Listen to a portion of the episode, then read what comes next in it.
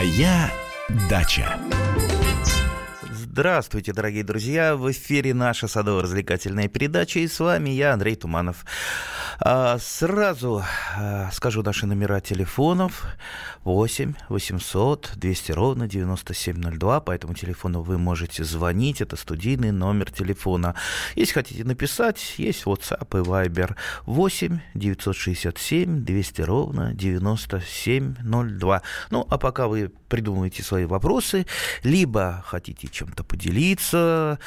Давайте поговорим про птиц. Холод на даче, снег. Вот приедешь сейчас на дачу, что делать? Прежде всего, снеговые работы, лопатой надо почистить дорожки, с теплицы снежок скинуть, потому что снега пока еще не столько, чтобы продавить стекла, но он же падает, падает. А кто из знает, будет сильный снегопад и продавит, поэтому обязательно с теплицы по приезду на дачу снежок осторожненько убираете. Ну, что еще поделать? У меня погреб. Борьба идет непримиримая с мышами. Яблочки погрызли немножечко, картошечку погрызли. Ну, я об этом уже говорил. Ну, вот травлю их потихонечку и ловлю. Обязательно покормить птиц. Обязательно. Вот здесь вот, вот, вот представьте, вы сидите в квартире, живете, у вас горячая вода, ну, извините, тех, у кого нету, есть, в общем-то, такие районы, куда горячая вода еще не дошла, тепло, хорошо, да, натоплено, а, а птицам каково сейчас, а, вот представьте, и голодно, ничего не насобираешь, потому что там, под снегом все замерзшее, и холодно, поэтому вот надо им помочь, надо, особенно в сильные холода, покормили птиц, все будет у них в порядке, тем более большинство птиц чаще всего не от холода погибают, а погибают их до восемь из десяти, представьте, какое-то количество. Погибает в основном от э, того, что не нашли себе еды. Кого кормить будем? Ну, прежде всего, синицы, наши самые-самые лучшие подруги. Потому что синица, пара, если загнездилась где-то у вас на участке или рядом с участком, это вообще счастье. Потому что синицы, э, птицы, которые собирают огромнейшее количество разных вредителей, гусениц, жуков, пауков. Хорошо, жаль, вот только колорадского жука никто не хочет ловить. Ну ладно, сами, сами поборемся. Но вот синицы просто вот вычищают сад от вредителей. Ну, гнездятся они на участке, либо рядом с участком, там, где люди им мешают, они очень неохотно. Вот воробьи, да, под стрехой дома могут, могут, могут старый скворечник занять. А вот синиц надо поприкармливать для того, чтобы они все-таки загнездились. Так что вот вам все карты в руки. Кормушки у меня. Пара кормушек есть. Кормушки такие. Конструкции разные. Выбирайте. Но самое главное, чтобы туда крупная птица не пролезла. Я имею в виду, прежде всего, ворон, сорок. Они все съедят. Съедят быстро. А толку от них никакого. Разве что сорока иногда меня радует просто своей красотой и, и своей веселостью. Поэтому у меня кормушки, там прорезаны, прорезаны такие щелочки, туда загружается сразу много, на неделю. То есть, если вы уж взялись кормить, вот самое главное правило кормежки птиц. Кормить надо постоянно, не бросая, потому что вот птицы привыкнут к вашей столовой. Бац, вы не приехали, ничего не привезли, они сидят, ждут, сидят, ждут. И некоторые могут и не дождаться, погибнуть прямо в вашем саду. Поэтому ну, желательно. Главное в этом деле постоянство. Итак, насыпаю на всю неделю. Что насыпаю? У меня насушено э, белого хлеба, там огрызки, там булочки всякие, ну, целый мешочек. Это первое. Второе, естественно, понятно, мясные остатки замороженные, э, ну, естественно, не соленое сало, так как э, не соленого не найти, оно все соленое, его вымачиваешь э, и также замораживаешь вот эти мясные остатки. А мясные остатки, э, то есть э, си, си, синицы и мясные остатки, не только сало могут поклевать, и это все закладывается э, в кормушки, кормушка закрывается, все, э, они тут же Тут же уже паломничество начинается. Воробьи, синицы, вот это два самых э, главных посетителя моих кормушек. Ну, а на рябину, которая э, в большом количестве растет в лесополосе недалеко от наших участков, а я ее еще и э, размножаю, прививаю, тут разные сорта, сортовые рябины туда, послаще обычной, которая. И огромное количество прилетает различных птиц. С Нигерии прилетают. Ну, кстати, синица может рябинки покушать. Ну, правда, она не ягоду всю клюет, а семечки из рябинок расклевывает. Потому что в рябинке такие маленькие черненькие семечки. Можете раздавить, посмотреть. Свиристели прилетели, все поели. Ну и, конечно, дрозды-рябинники. Это вообще стаями налетает. Такие те самые прожорливые. Вот, прилетели, прям вот насели на ветки, им пять минут ничего нету. Кстати, они у меня облепиху э, съели. Вот э, та, которая за забором, кисленькая и не очень вкусная, они оставили, до сих пор висит. А, а мою съедает, чуть не уследишь, вчистую. А, так, что еще в кормушке? В кормушке семечки. У меня есть и покупные семечки, не очень такие хорошие, поэтому задешево купил. Естественно, не жареные. Есть и свой запас недозревших семечек. Вот часть вот я, я сажаю подсолнухи, часть вызрела, это для меня, а часть недозрела, там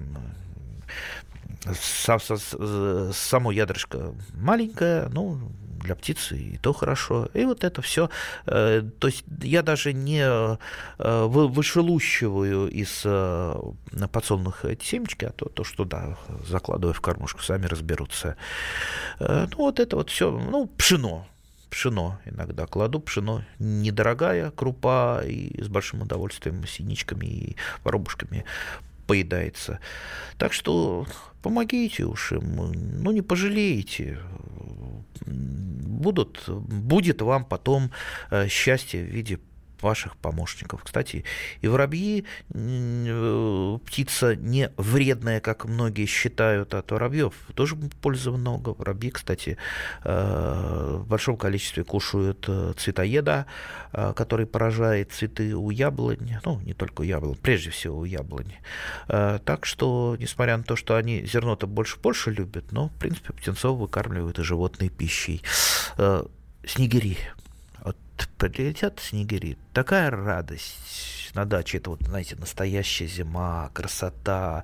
Все, сразу все работы бросаются, сразу фотоаппарат, пока их не спугнуть, так вот осторожненько фотографирую.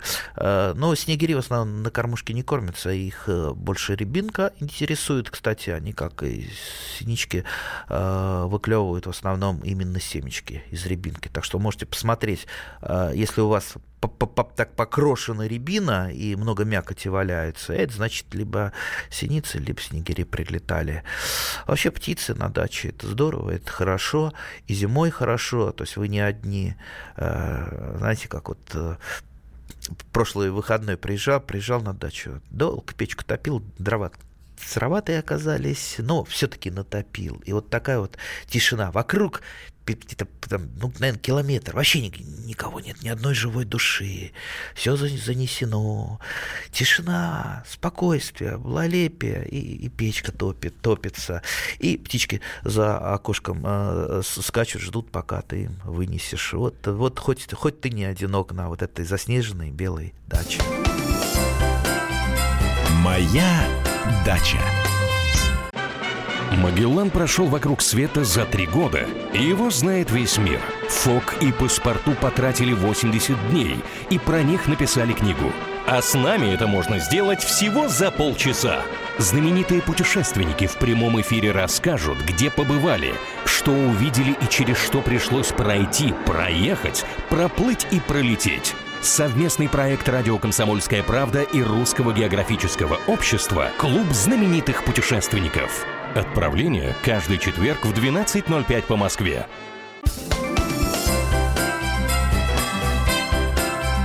«Моя дача». А мы продолжаем нашу садово-развлекательную передачу. С вами по-прежнему я, Андрей Туманов. Напомню, наш студийный номер телефона восемь восемьсот двести ровно девяносто семь ноль два. WhatsApp и Viber восемь девятьсот шестьдесят семь двести ровно девяносто семь ноль два. У нас уже телефонный звонок есть. Александр, здравствуйте. Откуда вы звоните? Здравствуйте, Андрей Владимирович. Из Подмосковья. Из Подмосковья. Как у нас да. там в Подмосковье? Все заснежено, заснежено. Отлично, снег — наше богатство. Да. Как у вас птицы поживают? Птицы щебечат. Какие? Ну, всякие, сороки, вороны и остальные. Вороны щебечут? Бабки тоже. Вот ни да. разу, ни разу не да, слышал. Ну, научились говорить, говорящие вороны. А, говорящие вороны. Ну, ладно. Поверим, поверим. Андрей Владимирович. Да, давайте. Что вы хотите рассказать? Я, я, я хотел вас немножко покритиковать. Извините, да. конечно. Запросто. Но вот видите, вот прошло уже двадцать минут, вы, так сказать, словом по древу расплываетесь, а садоводы-любители ждут, чтобы конкретно на вопросы были какие-то ответы. Задавайте вот вопросы, я постараюсь ответить. Вы, вы, вы прям слишком много... А, а, про, а про птиц не маловато. Надо? А, а, а про птиц разве не надо? А я считаю, но что это, птицы сейчас надо, важнее. Конечно, но, но вы там про котов, про птиц, ну это же все знают. Вы уж слишком много уделяете этому времени. Просто жаль. Ой, время, это наше поколение это знает. К, сож... К сожалению, да. молодежь сейчас редко кормушки ставит, уж поверьте. Ну ладно, покритиковали, и хорошо. Критика принимается. Вот про галового клеща, скажите, как с ним конкретно бороться? Еще у меня вот фундук есть где-то к осени. То же самое, то ли листоеды, то ли листогрызы начинают листья все съедать до жилок прям. Остаются одни жилки от листа. Да. А лист не дает. По фундуку как-то я не встречался с листоедами фундука. Скорее, там ореховая плодожорка хулиганит.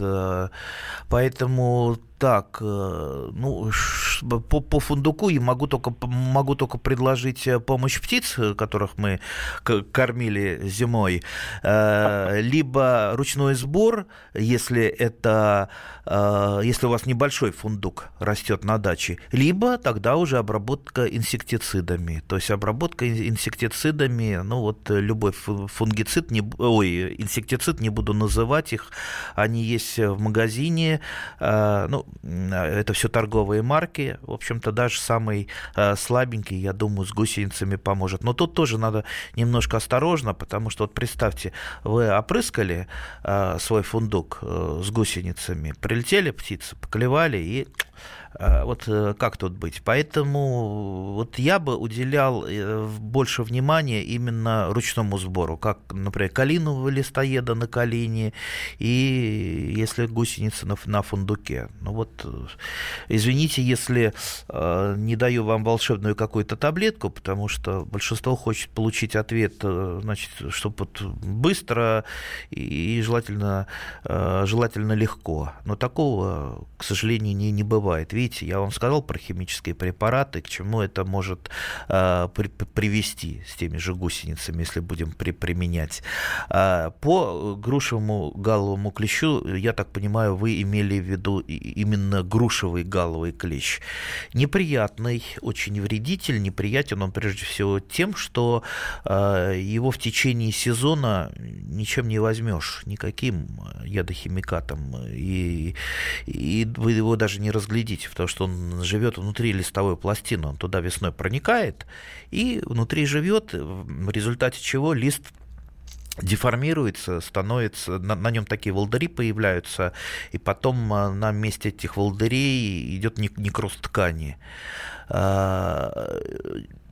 на переходе чаще всего, если он на груши есть, он зимует в пазухах почек, либо на красноплодной рябине. Если у вас красноплодные рябины есть на участке, значит, скорее всего, грушевый галловый клещ будет и на груши присутствовать. Рябины жалко, лучше не сводить, их можно перепривить грушами, либо на них делать профилактику. Вот сейчас мы переходим как раз к профилактике. Грушевый галловый клещ выходит из пазух почек, что красноплодной рябины, что груши, во время распускания листьев. То есть это вот зеленый конус пошел, и дальше листья начинают разворачиваться. Вот в это время он выходит и пытается внедриться в листовую пластину. Тут-то мы его должны и прищучить. Чем прищучить? Есть такие препараты – акарициды. Акарициды – это препараты против клещей. Специализированные препараты против клещей. Есть еще группа препаратов инсектоакарициды. Препараты, которые бьют и насекомых, и клещей тоже. Ну, самый известный препарат акарицид – это неорон. Есть еще их там штук пять разрешенных для нас, для любителей. Вот во время, если вас он очень сильно, грушевый галловый клещ, беспокоил, если там два-три листочка, но не имеет смысла тратить на это время. Легче эти листочки там сорвать, да, в печку бросить. И он просто не останется зимовать, потому что неоткуда ему будет взяться, если вы уничтожили несколько листочков. Если очень сильное поражение, то, конечно, вот такое профилактическое опрыскивание акарицидами во время разворачивания листочков сделать стоит. Но это не значит, что вы на сто процентов его уничтожите, потому, но там, девяносто процентов грушевого галлового клеща будет, будет побито. Ну вот, собственно, это про грушевого галлового клеща. Так, у нас телефонный звонок. Раиса, здравствуйте. Вы говорили, боретесь с мышами. Ага. Я звоню, я звоню не из города Копейска, Челябинской области. У меня у племянницы тоже сад, и тоже в погребе держим. Мы применили вот чертополохи или вот колючки, которые, знаете, вот это, растут, да, колючие, да, вот, да. Вот. Мы их сорвали и разложили в погребе, там вот на ящичке, везде все. Ушли мыши, крысы больше не появляются. Эй, у меня голодные какие-то мыши. Потому что вокруг никого нету, вот они и ко мне идут. Я думаю, чер- чертополох они не испугаются, хотя, ну, как одна из мер. Вообще нельзя мышей э, выводить там, либо только мышеловками, либо отравой. Нужен комп- комплекс мер. Я вот еще сейчас вот по повезу на дачу несколько пластиковых бутылок, вспомнил, да и подсказали мне старый дедовский способ. В пластиковую бутылочку наливаешь немножечко подсолнечного масла, у меня как раз есть полбутылки такого не очень хорошего масла, вот, не зря я его не выбросил. Мне говорит, выброси масло, пригодится, все на даче пригодится. Вот, наливаешь туда, еще приманочки туда кидаешь какой-нибудь и ставишь эту бутылочку так, чтобы она не перевернулась, не упала, ну, чем-то прижимается, и какой-то там палочку кладешь, чтобы проход был в горлышке. Вот мышь идет, идет, идет, там принюхалась она, там маслица, там чем-то пахнет, и туда юрк в бутылку, и все. Вылезти она больше не может оттуда, потому что даже если бы она там э, как-то там вскарабкалась, у нее лапки-то в масле, все, и она там осталась. Я уже приеду, и с ней уже поздороваться смогу и, и сказать все, что я о ней думаю, за то, что она мои яблоки э, погрызла, с моей, семенной кар... с моей картошкой. Хорошо, семенную я про... Э, значит, она прозеленила, она мне на, на солнышке полежала, ну, сделалась ядовитенькой. Э, там солонин такой, яд в большом количестве образовался. Вот ее они не едят. Да? Замечательно. Кстати, в некоторых у нас в магазинах продается такая прозелененная картошка, которую мыши не едят, а ее для людей продают. В общем, жуть. Так, Светлана у нас есть. Да. Здравствуйте. Знаете что? У нас вот у нас э, на даче в Конаковском районе Тверской области у нас, э, знаете что, яблоки старые, ну, урожай дают, но очень мало. Что с ними надо делать? А что, что за сорта у вас? Наверное, тоже у нас старая. Антоновка, э, белый налив и еще какие-то яблоки, но они вот э, э, зимние, но они вкусные. Ну, зимние, зимние и вкусные. Знаете, ничего не могу вам порекомендовать, кроме нормальной агротехники. Вот что яблони надо, чтобы она нормально вас одарила плодами? Ей, ей нужна влага в доступности, и чтобы, ну, не переувлажнена при этом, то есть экстремизм, мы тоже против экстремизма, не переувлажнена была почва. Нужно питание, про это часто забывают. Вот растет у садовода яблоня практически как дикая, редко ее подкармливают, редко ей достается. Яблоню надо регулярно подкармливать органикой, внося в зону самых активных корней по периферии крон, там, в ямке, компостик тот же самый, приствольный круг вносим, э, минеральные удобрения в виде комплексных удобрений в нашу. Свет нужен, безусловно, а свет – это еще и обрезка. То есть правильная обрезка, она поможет сделать так, чтобы все ветви освещались, а не только те, которые, значит, э, по периферии кроны у вас идут, а внутри не освещаются. Вот такие, в общем-то, простые правила, но ну, нужно работать. Моя дача. Товарищ адвокат! Адвокат! Спокойно, спокойно. Народного адвоката Леонида Альшанского хватит на всех. Юридические консультации в прямом эфире. Слушайте и звоните по субботам с шестнадцати часов по московскому времени.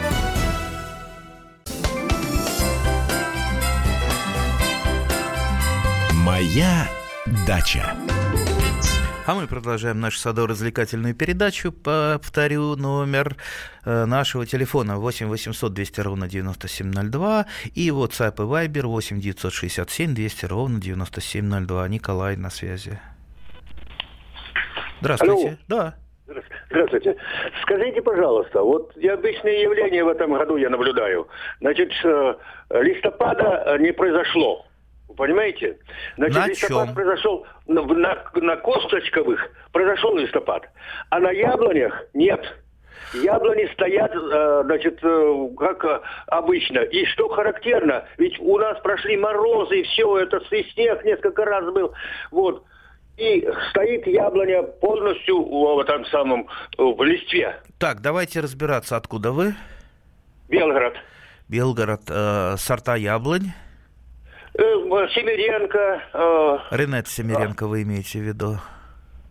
Да, да, Семеренко э, э, и это сама Антоновка, э, этот, э, ну, в общем, все, которые есть, даже, э, ну, это самое, листва стоит. И что характерно, не, вот я пробовал, как, мол, можно, знаете, потрусить, что были.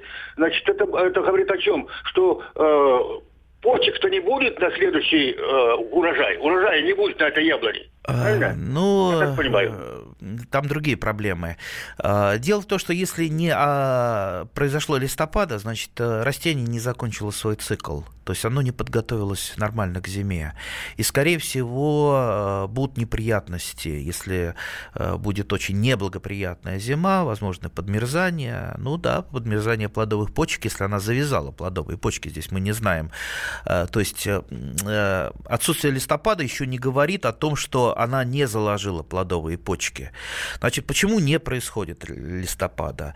Допустим, в нашей зоне, если вдруг кто-то возьмется выращивать Ренет Семеренко, я имею в виду Подмосковье, у него постоянно будет такая вот вещь, как отсутствие листопада, потому что Ренет Семеренко – это южная плодовая зона, именно вот, да, Белгород нормально будет расти.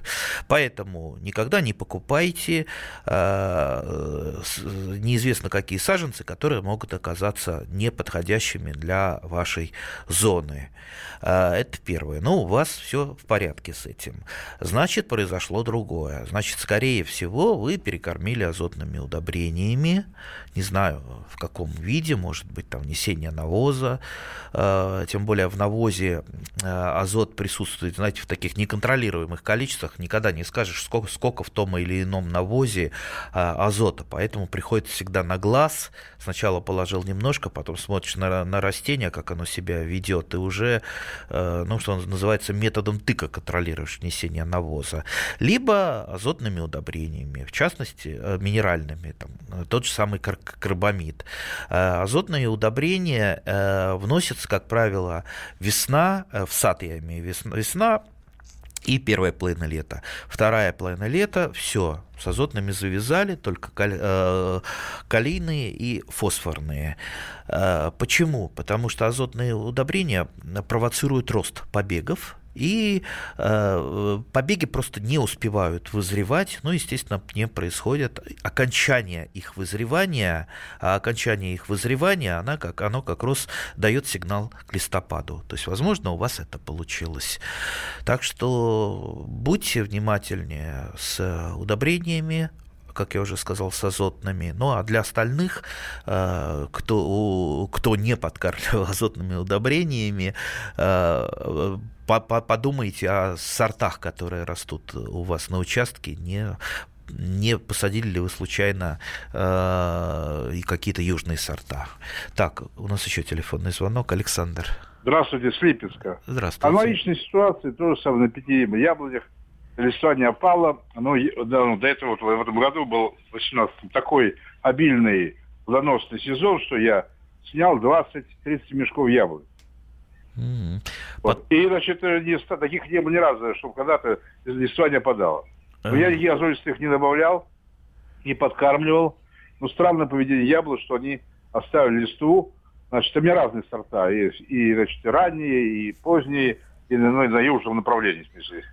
И, значит, мне вот даже странно, почему они листву не сбросили? Может, ну, заболели? Б- да нет, вряд ли это от болезни. Но б- б- бывает и так, что э, не только из-за того, что переложили азотных удобрений, просто зима бывает, наступает э, слишком неожиданно.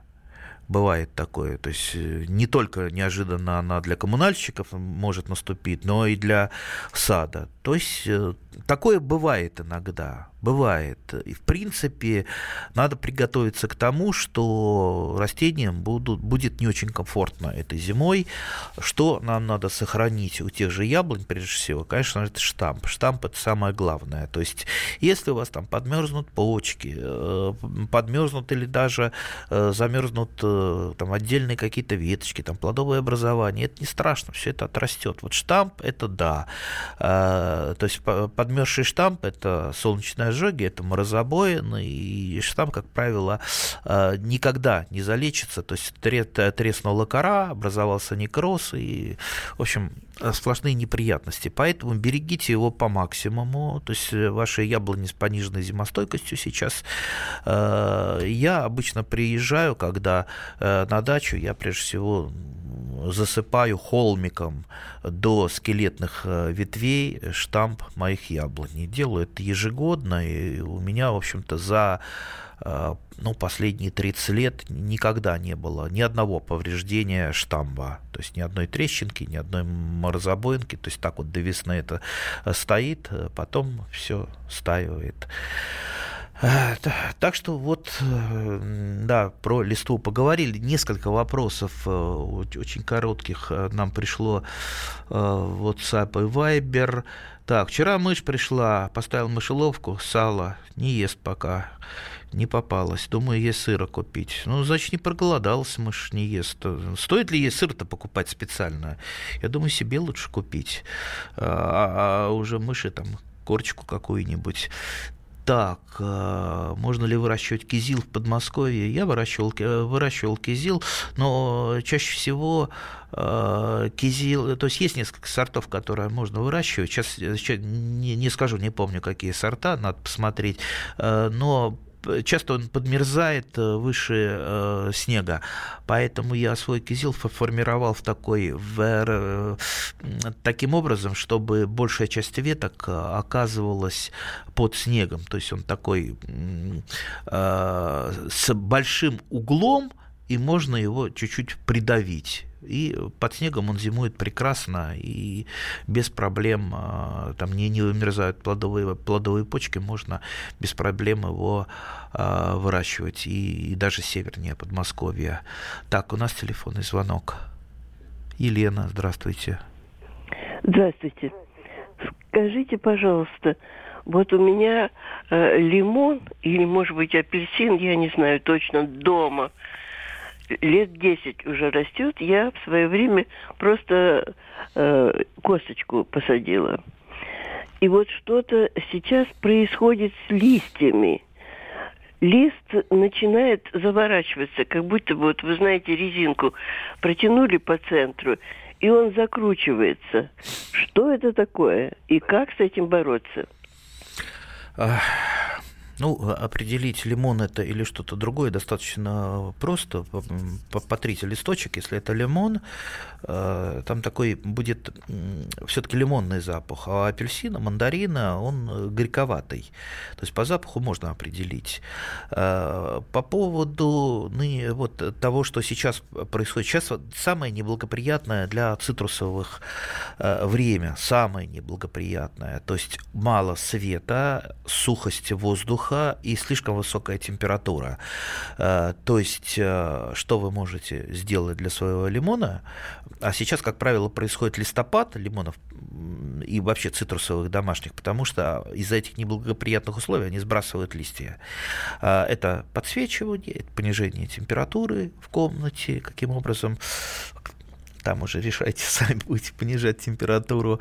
Можно сделать такую мини-тепличку, отделить подоконник от комнаты просто полиэтиленовой пленкой, и там будет там, градусник поставить, сделать там температуру не выше пятнадцати градусов, что лимону будет в самый-самый раз.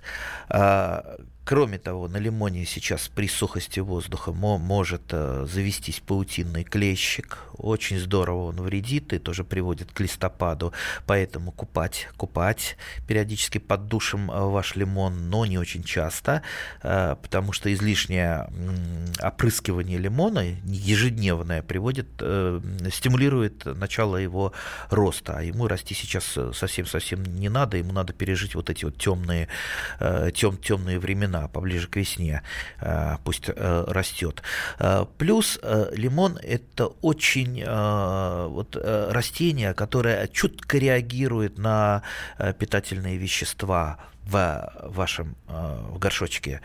Как только питательные вещества, чуть пошел какой-то перекос, все, начинаются проблемы. Не хватает железа, это обязательно хлороз. То есть нарушение образования хлорофилла, не хватает калия, это, как правило, деформация листьев, то есть, скорее всего, то, что происходит в вашем случае. И это, и это даже часто не из-за того, что вы подкармливаете, под, неправильно подкармливаете. Часто это бывает из-за того, что земля, вот в этом в ком, в этот ком земли засаливаются, от слова соль, засаливаются магнием и кальцием, которые присутствуют в водопроводной воде. То есть поливать лимон лучше водой мягкой. То есть вот снеговая вода, дождевая вода, она идеальна для поливки лимона. Либо добавляйте яблочный уксус, там буквально там, на литр несколько капелек, и тогда вода будет умягчаться. Но вы должны помнить, что вы должны лимон пересаживать ежегодно, переваливать, вернее, не пересаживать, горшок чуть-чуть побольше, но помнить о том, что делать это надо весной, потому что пересаживание лимона дает тоже сигнал ему к началу роста. Ну, а пока, пока попробуйте поиграть с комплексными удобрениями. Есть комплексные удобрения в жидком виде. Обязательно, чтобы там присутствовало железо. Во всех лимонных и цитрусовых удобрениях присутствует железо. Вот ими подкормка по инструкции. Моя дача. The time for empty talk is over. We will make America great again. Это все мы слышали. А что на самом деле происходит в США? Реальные новости, курьезы и события, которые нигде, кроме Штатов, случиться не могут. Как они там за океаном вообще живут? Разбираемся в программе «Не валяй дурака, Америка» с Марией Берг и Александром Малькевичем. Слушайте и звоните по понедельникам с двенадцати часов по московскому времени. «Моя дача». А наша садово-развлекательная передача уже подходит потихонечку к концу. Прочту несколько вопросов. Так, тут меня критикуют, что я изверг мышиный. Э, да, что они такие маленькие, голодные, замерзшие. Все понял. Да, если кому нужно живых мышей, э, вы обращайтесь. Я, я-то тогда баночкой, у меня есть еще способ, как живых ловить. Я, я вам привезу их, да. Можете их выхаживать, кормить. А, а, а в моем погребе не место мышам. Все. Так, чем украсить забор? Виноград или иные вьющиеся растения? Ну, виноград не вьющиеся растения, он цепляющиеся растения. Ну, можете использовать, если это северная сторона, тенистая, девичий виноград. Очень красиво он э, ваш забор украсит. Можно, можно использовать лимонник. Вот лимонник как раз вьющиеся растения, э, еще и полезное, вас накормит э, витаминами. Витаминами, жимлоська препфолизм, замечательное растение, краси, красиво цветет. Ну что еще из? Да можно и фасоль, обычно, обычную турецкую фасоль посадить. Хотите однолетние растения, вот однолетние, двулетние. Большой, большой, в принципе, выбор и вьющихся, и цепляющихся растений. Так что, я думаю, красить свой забор. Вот то, что у меня растет, вот про это, про это я вам рассказал. Так, так, опять про мышей. Так, опять про мышеловки. Так, ну, с мышами все, наверное, завязали. Так, в подвалах многоподъездных домов проращивание пшеницы на корма конвейерным способом. На корма кому? В принципе, можете для себя проращивать проростки. Это достаточно полезно. И я, я вот ну-ка, иногда проростки тоже ем. Даже, знаете, можно свеколку посеять. Вот остаются какие-то семена, сеешь, и просто на подоконнике, они, правда, вытягиваются сейчас. Просто вот их постриг, вот эту вот мелочевку, и в салатик. Всякая зеленушка сейчас полезна. Так, у нас телефонный звонок. Елена, здравствуйте. Здравствуйте. Вы меня слышите? Да, чем вы нас порадуете? У вас такой грустный голос. Что случилось? Нет, Нет, не случилось. Просто я хочу вас поздравить с наступающим. Ой, спасибо, и вас также. Вам здоровья, чтобы ваша передача никогда не пропадала в эфире. Вот была критика, что вы там про птичек, про кошек, а я наоборот, вашу передачу жду, не дождусь все время. И сама бегаю, не могу сидеть дома. У меня, ну, в Подмосковье квартира и рядом дача. Бегаю все время, кормлю птиц. У меня там столько птиц всяких прилетает. Ой, как здорово, вот. Как замечательно. Дальше, вот я быстренько говорю, время мало, наверное, уже. Вот. А про кошек, вы знаете, столько вот оставляют этих кошек. И привела мне кошка семь котят. Я вот хожу, кормлю их. И утепляю там им домик, и все сделала. Но три котенка пропало, не знаю, может, собаки там чего, или еще какие-то животные. А три бегаю каждый день, их кормлю почти, и тепленько, и все им. Ну, просто уже не могу сидеть дома и все время бегаю.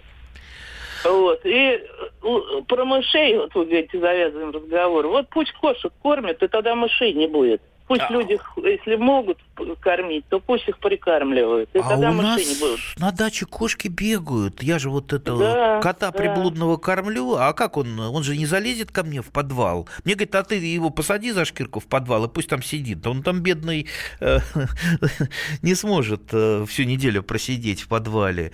Не очень-то они ловят мышей как-то. Не знаю. Он придет и мяукает так жалобно, что я ему свою долю иногда, когда я не взял, свою долю отда- отдаю. А при этом, при этом еще шипит, если к нему поближе. То есть он еще и, и дикий такой. Он вот близко к нему подходишь, он шипит. Кинул, съел. А, так. А, так, есть у вас какой-то еще вопрос или... Все. Ага, тогда давайте посмотрим еще, что у нас в WhatsApp и Viber. Вот тут вот э, нам рассказывают про кормление птиц. Уж извините, те, кто э, э, за птиц меня критикует, э, э, что раньше коноплёй кормили птиц. Да, конопля – шикарнейший корм для птиц.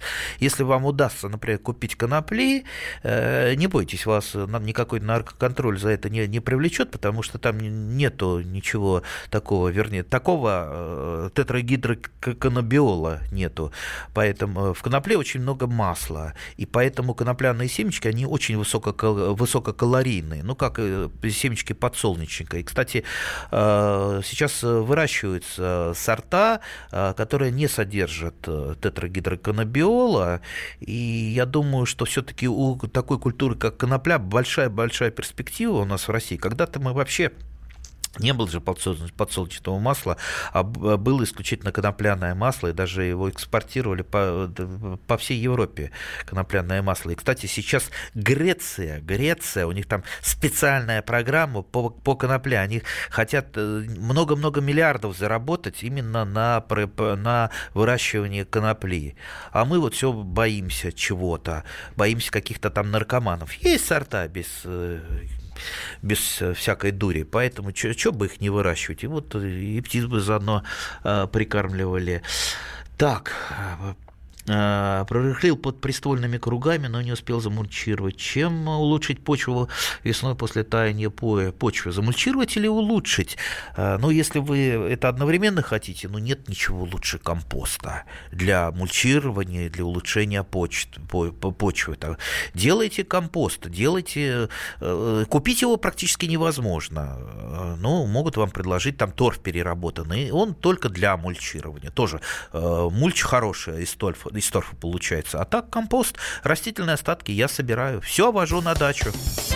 Моя дача. Британские ученые доказали, у тех, кто слушает подзарядку, в два раза медленнее садится телефон. Утреннее шоу «Подзарядка» с Вероникой Борисенковой и Сергеем Красновым слушайте по будням с семи до одиннадцати утра по московскому времени.